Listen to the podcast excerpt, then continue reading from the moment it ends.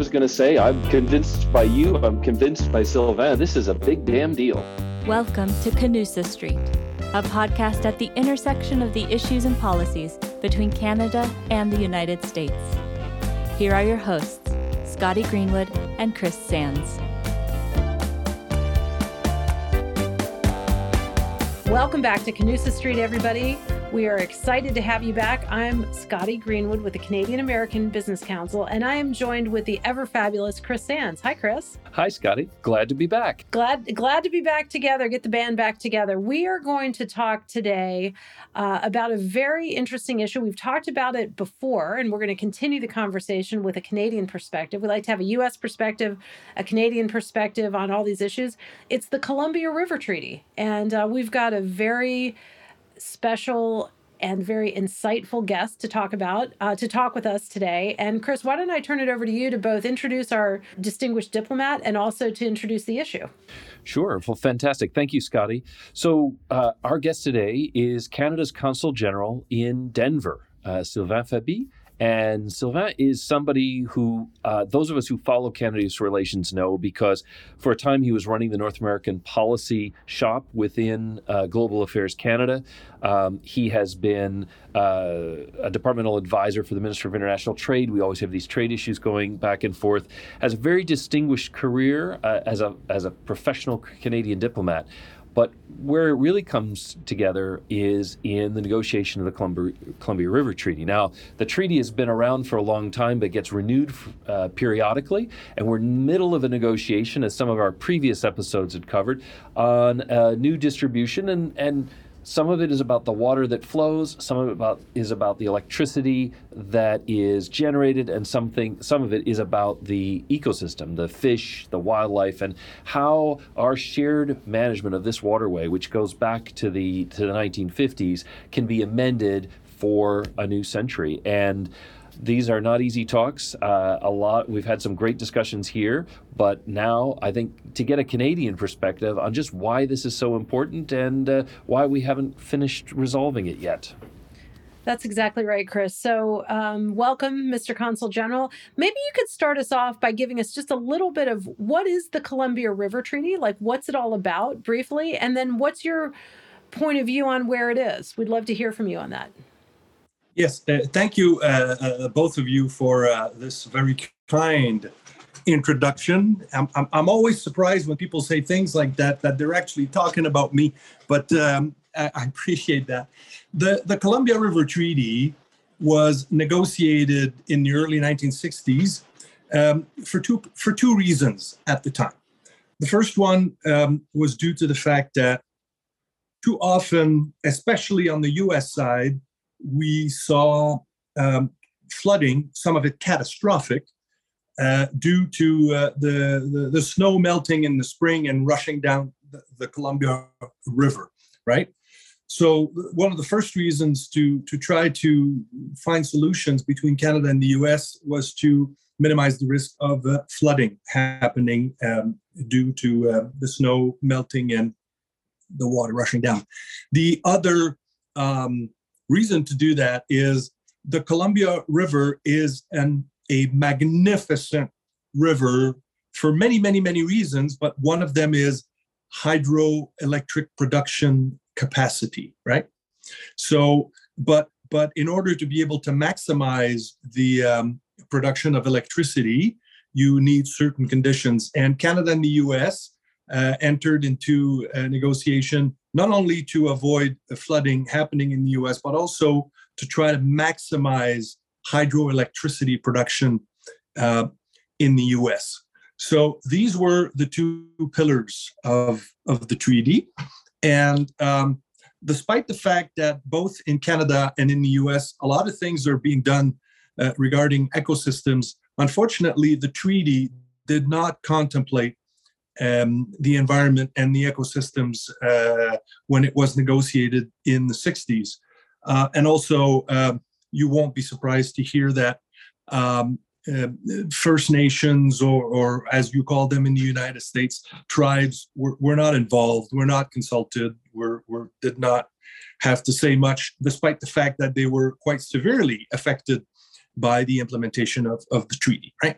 So, so, so the treaty now has been running for uh, 60 years. The treaty itself, uh, almost 60 years. The treaty itself does not end unless one of the two signatories decides to cancel the treaty, to, to terminate the treaty, right? However, one part of the treaty in 2024 will come to an end. What is this? It's a flood risk management system that was negotiated by Canada and the US. It was a more predictable flood risk management regime that was negotiated that would that would last for 60 years until 2024 and the US paid at the time 64 million dollars to Canada for the right to occupy space behind our dams, fill up and, and down our reservoirs in, in order to minimize the risk of flooding in the US. So that part, that what we call assured flood control uh, management, comes to an end in 2024. Now the treaty has has a provision that will allow the US to receive some flood risk protection from the management of the dams in Canada, but in a lot less predictable, more ad hoc manner. That's not good. It's not good for the US. It's not something that would really be uh, optimal for Canada either. So that's where we are. We are renegotiating, trying to negotiating to modernize the treaty in order to have a treaty that is a little bit more modern, takes into consideration, you know, the evolution of things, climate science, um, inclusion of uh, indigenous nations in the process of, of this whole management. Um, Sylvain, that's, that's a very good framing of it. It, it strikes me that it, this is what makes this a unique setting. Obviously, we have the Niagara Falls dams, which were generating shared electricity for a long time on the Great Lakes St. Lawrence system. But there, we haven't had the issues of flooding. It's mostly about you know power, and we actually have different parts of the of the falls that we're damming. And then if you go a little bit further west, we famously have the Red River that connects up to Winnipeg and uh, and beyond. There is regular flooding there, and that's been an issue in, in recent years. But the river itself is not a big hydro river. It's it's more farther up that Manitoba Hydro operates. So you see here something which is unique in the combination of these things in in one big uh, one big treaty, uh, pulling it all together. It, you mentioned though, and this is where I wanted to um, to pick up. You mentioned the new players, and this is something that I think um, both countries have been slow to deal with. With the um, Pacific Salmon Treaty in the 1990s, there was discussion of First Nations rights, uh, Indigenous rights, and also labor unions in that case uh, regarding fishing how have these new actors affected the negotiation? Have they have they made a splash with a big voice? Are they tentative in any way? Is there feeling that they're newcomers and maybe should just uh, sit and watch? How do the diplomats interact with these communities, and and how has that dynamic been? Yeah, that that that's a very good question, and I'm very happy that that you're asking it because for me, in in my role in in the treaty. Uh, I feel that this is such an important a part of it. I'm going to speak to the Canadian um, approach to this. I can't, I, I could, but I don't think it would be appropriate for me to speak uh, of, of the US's approach. The US is, is, is, there are differences in our constitutional and, and, and legal obligations, responsibilities, etc. So I'll stick to Canada, right? So what, what we did in, um, in, uh, in Canada is from the very, very, very onset, we um, we have been working with um, the indigenous nations, the First Nations, indigenous nations in the basin, the the the the Ktunaxa Nation, the uh, Syilx, Okanagan, and the Secwepemc, um, to get them involved in in what we do, and and our our relationship evolved over time, right? Um, to the point where a now, I am very happy to say that, and and and my my indigenous colleagues would repeat it i'm not speaking for them they would repeat it they are involved in every single thing that we do every single decision of what we should do, what is good for us, for us being the whole of Canada and then BC and then Indigenous nations, um, every single idea that we have in terms of positioning vis-a-vis the US, they are involved. We're not consulting with them. They're involved in the whole thing. And and their voice is is heard. I am I feel very confident, at least in my ears, they are heard at the same level as as that of any other interlocutor, right? So um, we've engaged with them very significantly. They are present at the negotiation table with the US. They are formally called observers. Um, I believe they are more than observers. Uh, I can tell you that they observe and, and, and give us uh, their advice and piece of their mind when it's necessary, with only one caveat. When we sit down to negotiate with the US in order to have a coherent voice, um, the uh, and and to respect international law and everything. There's only one interlocutor, which is the federal government in me. But but here's the thing: sometimes we make presentations on some issues, and it's, it's some of these issues, very important one, ecosystem being one. It's actually the indigenous nations who are doing the work and making the presentation at the table, right? So we're we're very proud of that. Um, it's it's it's it's difficult. It's difficult for everybody, right? Um, I know that when it was first talked about that the indigenous nations would sit at the table uh, with us representing their nation, not as a token indigenous person, a lot of people were nervous, saying you're you're creating a a um, a precedent. And and one day in a meeting, I told that person, I said, "Well, I sure hope I am creating a precedent because if I'm not, then then nothing changes and i felt very very very confident in that because i only had to listen to what my prime minister has said publicly at the un etc everywhere and and i know where i knew that i was on solid ground and i was told also uh, on solid ground minister freeland was very much involved in in our work and in in including indigenous nations in the equation and and I know we're doing the right. I know we're doing the right thing. I've I've always known, right? But but um, I know that we have support for that. Now, just one quick follow up on that because one of the key pieces, as you mentioned, was flood control, and I wonder if you could talk. Uh, basically, not so much as a negotiator, but as just a, an educator on this. How is how is climate change altering the significance of, of flood control? And I think there there my, as a layman, I would say, well, maybe it makes flooding less predictable because you know we're seeing snowfalls and other things changing. But maybe that's not a, a very uh, informed opinion.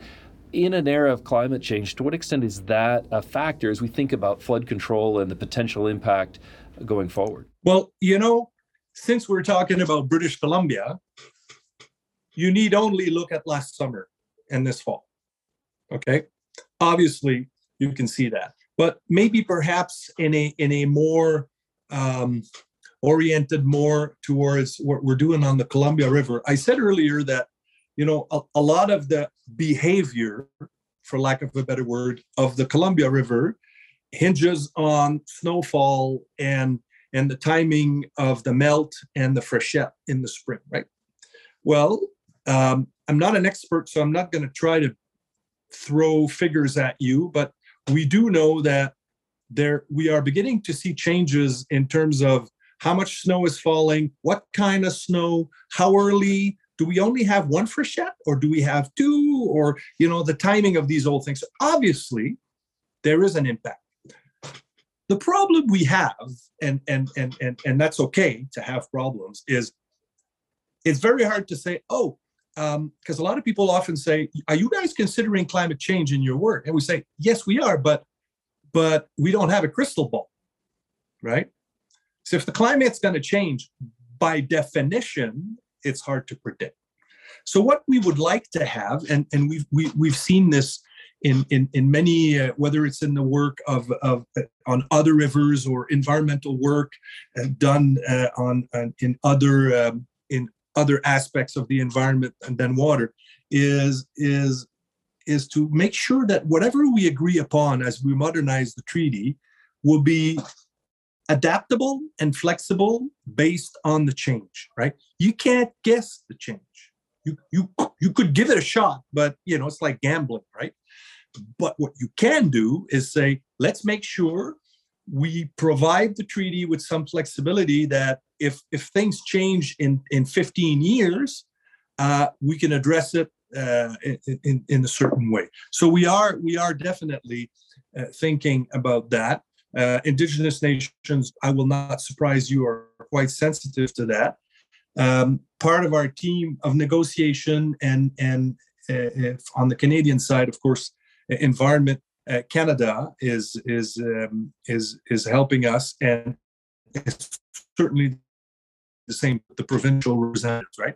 So uh, we're, we're trying to take that into consideration, trying to make a treaty that will allow for flexibility. So thanks for outlining kind of who's at the table, uh, Consul General. I have a couple of um, questions about that. Well, one is I think Chris and I would love to have another podcast on this subject with Indigenous leaders. So we'll talk to you offline about that because I think it would be good um, to have their voices directly. And I, I, appreciate very much they're at the table. So just to just to clarify, so you're the Consul General of Canada in Denver, and you're also one of the leading experts uh, on this Columbia River Treaty. Are you still the lead negotiator? Like, do you wear two hats now, or at, just as a practical matter, have you handed it back? I know you're exercising diplomacy. I, you and I were together last summer in Montana. You gave a, a really powerful presentation on the Columbia River Treaty, but I just wonder, like, how does it fit in with your current portfolio? Are you doing both, or who, like? Who's who in the zoo. And one of the reasons I ask about that also is I just uh, have spent some time with Senator Cantwell and Senator Risch, and they're also two United States senators from the region, very interested in this and very engaged in how it goes. So just trying to for our listeners understand who's who and who's doing what who you know all of that sort of thing can you kind of walk us through that absolutely and, and i'm glad you're saying that because in everything i've said so far I have underplayed the role of, of British Columbia in that, right? Uh, just just to add to the history of things, once the treaty was negotiated with the U.S., Canada also signed an agreement with BC, clarifying, you know, who does what and how and for what. Because obviously, Canada is not in the business of building dams and managing uh, water flows. This is a provincial responsibility.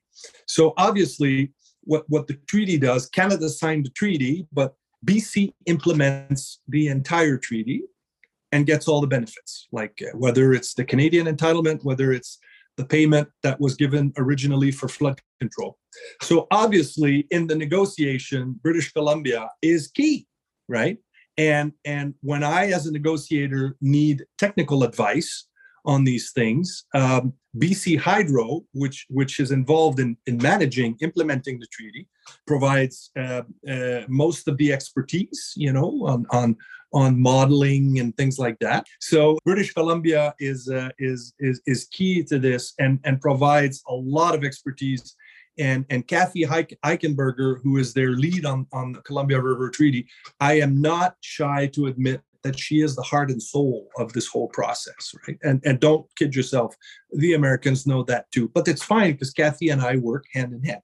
So to come back, I am the uh, the consul general uh, for Canada in Denver, but I am also still remaining the consul general of uh, uh, the the chief negotiator for the Columbia River Treaty. I wear two hats. Some people um, are uh, maybe naive enough to accept two jobs. I just did. I'm I'm one of those people, and so is San. So we all have a few hats that we wear. Yeah. but but here's the thing: uh, I am supported by a super duper team at Global Affairs in Ottawa.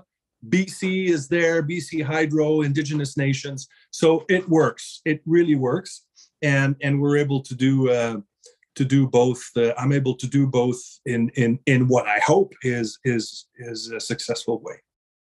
That's thanks for outlining that. And just to just to follow up on on one question. Now, uh, most negotiators I know um, prefer to negotiate at the table, and they say we're not going to negotiate out. You know, they used to say we're not going to negotiate in the newspapers. So maybe the modern corollary is we're not going to negotiate via podcast. So I, I, I understand that you're not here to uh, negotiate, but but but you've heard the previous podcast we had um, on this from a U.S. perspective, and I wonder if you could just just for the benefit of our listeners who aren't negotiators and who maybe don't follow this or maybe they're not from the region, if there's one thing that the U.S. says about this Columbia River Treaty that drives you crazy from your point, yeah. point of view, what is it?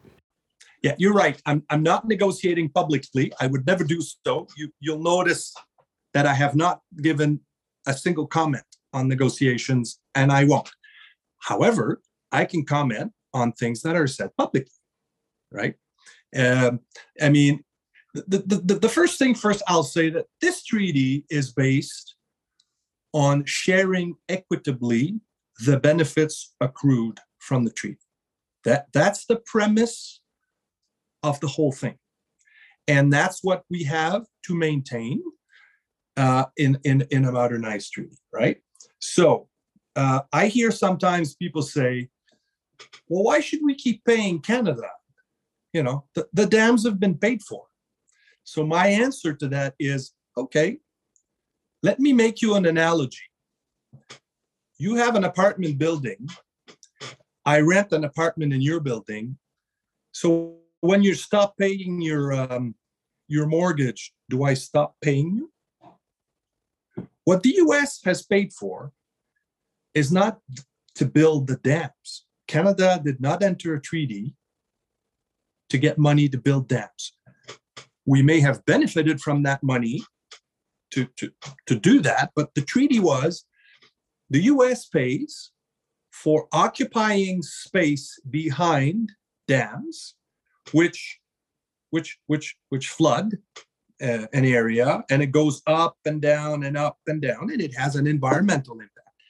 That's what the US is paid for. So if the dams have been paid for, okay, but you're not paying for the dams. You're paying for space behind the dam, and you're paying for Canada managing the flows so that the water accumulating behind the dams is released in, in a timing and a fashion that will maximize hydroelectric production in the US and minimize the flood risk to, in the US.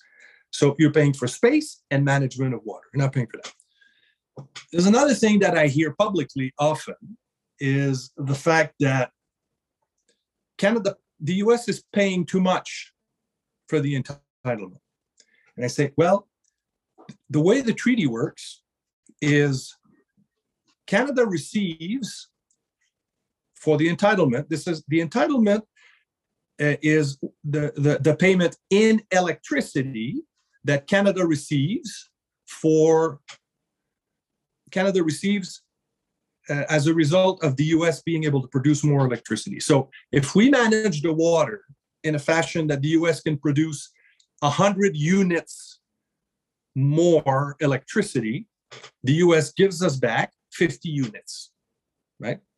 So when you say um, the US is paying too much, we say, wait a minute, you're paying us half of the potential electricity that you can produce due to our management. So, so in, in a way, uh, you, are paying, you're giving us half a benefit. Now, sometimes the, the water is repurposed in the US for fish flows, for irrigation, for navigation, etc. But but that's a choice that is made in the US, right?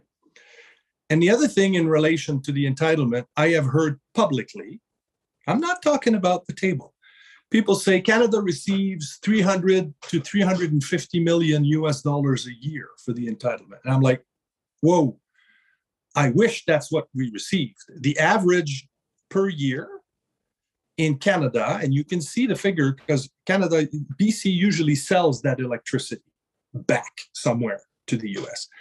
And it's in their public accounts. So you can see that on the internet. And so the benefit in Canada when we sell the electricity is it has averaged 128 million Canadian dollars per year. So 100 million US dollars. So it's nowhere near 300 to 350 million. So I often say that in public because I want to make sure that the people who listen to this uh, you know, get get accurate figures. Because of course, if if you think you're paying 350 million dollars US for something, yeah, you could say it's expensive because in fact that's not what that's not what's happening. So these are a couple of things that I like when I have a chance to to to publicly uh, talk about uh, the um, the Columbia River Treaty. These are a couple of, of misconceptions that I like to to address uh, when we do that. Well, uh, Sylvain, we definitely uh, benefit from that explanation. Um, here on Canusa Street, we have a lot of uh, interest in those details, and I think it was great to have them spelled out. But now I'll admit something. I am one of those terrible sports fans. Scotty is much better, but I tend to let the NHL season go, just kind of looking a little bit at the paper. And then when it's the playoffs, I start paying attention. Now, the negotiation, this round of the update for the treaty started in 2013 partly, you know, looking ahead to that 2024 date. Um, are we nearing the playoffs? Are we going to make it to 2024? Like, is this time to really sort of gear up our our our fandom and pay attention, or or is this just a slow boil? It's not going to have a sort of playoff finish. Uh, how would you describe our timing now as we get closer to 2024? Well, the mere fact that we're closer to 2024 indicates that there, there is a um, we have to take that into consideration, right? That, that's for sure. Um, we had a, a, one and a half year hiatus. Whatever the reasons are, we had elections in the US, elections Canada, blah, blah, blah, whatever, right? So that certainly did not arrange, uh, did not uh, speed up the negotiations. We have re engaged recently. We met in December and, and a couple of weeks ago virtually, but it doesn't matter. We're, we're doing work. And I can tell you that both sides are, are working uh, towards um, a resolution. But what we're working towards now is, is I know it, I know it sounds, um, sometimes it sounds like a lame explanation, but a lot of the data that we need on both sides to to to agree on, on a renewed treaty. Uh, some of that data is ever evergreen, and we're working on. We're kind of developing it as as we are negotiating. Some people say you could have done that years ago, maybe, but some of it no. So that's one part of the reasons why why it's it's sometimes we have to stop for a little moment say okay you want to know this we'll go back and produce it. But you know, if it involves modeling, uh, etc., you need engineers. Sometimes we we we have to hire people to to to provide give us a hand in in coming up with these um, with these uh, uh, figures and data. So that that's sometimes what what um, slows down the process. I can tell you that in Canada, and I know it's the case in the U.S. too, but I can't speak for them we are determined to proactively, open-mindedly uh, engage uh, in, in, in, in a way that will produce a modernized um, instrument that will be beneficial for Canada, of course, we're Canada, but also uh, will be, be uh, mutually beneficial because if it's not beneficial to the US, th- there will be no agreement. So we're, we're trying to be as constructive as possible. Um, and and I think the two delegations, when we engage, are the engagement is is good. It's it's uh, constructive, etc. But it's also a negotiation, right? So you, you have to keep that in mind. So uh, thanks for that. And you know, this will just be our last question. I think we're coming towards the end of our opportunity here um, to talk to you and and i'm really grateful i i want to ask you you know we mentioned you're you're here with your hat on as Columbia River Treaty, but we we mentioned that you also are the consul general, and you and I the last. I mentioned we saw each other in Montana, but then a couple weeks later, last summer, we saw each other in South Dakota, and we were both talking to the Council of State Governments. And you had that other hat on, the consul general. So I think I want to ask a wrap up question that uses both your hats, which is when you think about the whole panoply of Canada US issues, and we deal with them a lot here on Canusa Street, where does this one rank? You know, like how should people think about this? Because, you know, when we were renegotiating, when our countries were renegotiating the North American Free Trade Agreement, it was pretty much number one, top of mind for like a year, right? I mean, that's a little bit of an oversimplification, but there are big things going on right now in the trade world and in the foreign policy world. Um, so, as you think about the broad Canada US relationship, from your point of view as consul general, how do you rank order? How do you stack this one? I know it's important, I know it's crucial, but in in the scheme of things, where do you place this? The issue with the Columbia River is it has obviously a very clear geographic element attached to it, right? It concerns some states uh, out west, uh, of course, Washington State, um, Oregon, uh, Idaho, um, Montana, because in, in, in, Montana they have the, the Libby Dam, which is uh, linked to the treaty. So it's an important issue uh, because it's big. It involves it involves um, um, protection against flooding. I mean, that's you're talking about people's livelihoods and, and even sometimes people's lives, and and involves uh, a, a, significant sector. Um, I always give as an example to put things in perspective. I do that mainly in Canada. To put things in perspective, the the installed electricity capacity on the Columbia River is by and large twice the installed capacity in the whole network at James Bay. People don't realize that. And James James Bay being Hydro Quebec going into New England and New York. Right. Okay. And, right. and okay. we have five, six, seven dams there. I mean, just just the um, the the Grand Coulee Dam. I think I, I, I'm always careful when I give figures, but I think it has a capacity of eight thousand megawatt. Right. Remember that once you become above 2000 megawatt, you're a big dam, right? So there's a lot. So it's an important economic sector. It provides electricity to a big um, population in that area.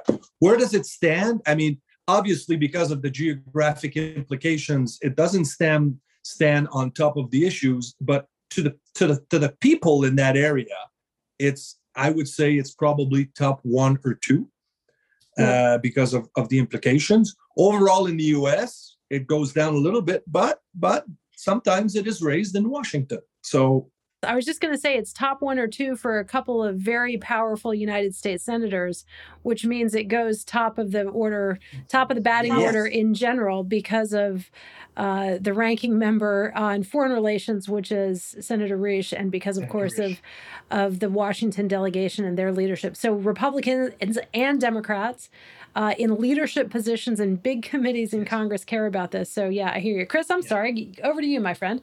No, no, I was going to say I'm convinced by you. I'm convinced by Sylvain. This is a big damn deal. it's a big yeah. damn deal. With that, uh, Consul General, we'll give you the last word, and we're j- just on the way out. We want to say thank you. Thank you for taking time to uh, help us get a little bit smarter on this big damn deal. So over to you. Yes, it was a pleasure to be here. I always appreciate uh, the opportunity to to uh, constructively pass on messages uh, uh, regarding what we do. Uh, it's it's not always easy to do that. So uh, thank you for for giving me the opportunity, and and and happy uh, to participate in the future on this or any other kind of issues where where I could be of interest to you. So thanks. Well, you live in a very interesting region, and it's particularly interesting in the winter when we can travel. So, Chris, we may have to have an in person Canusa Street recording. I don't know, Aspen, Vail, Beaver Creek, something like that. Canusa Street hits the slopes. That's what I'm saying. Thanks very much, both of you. It's always great to be with you.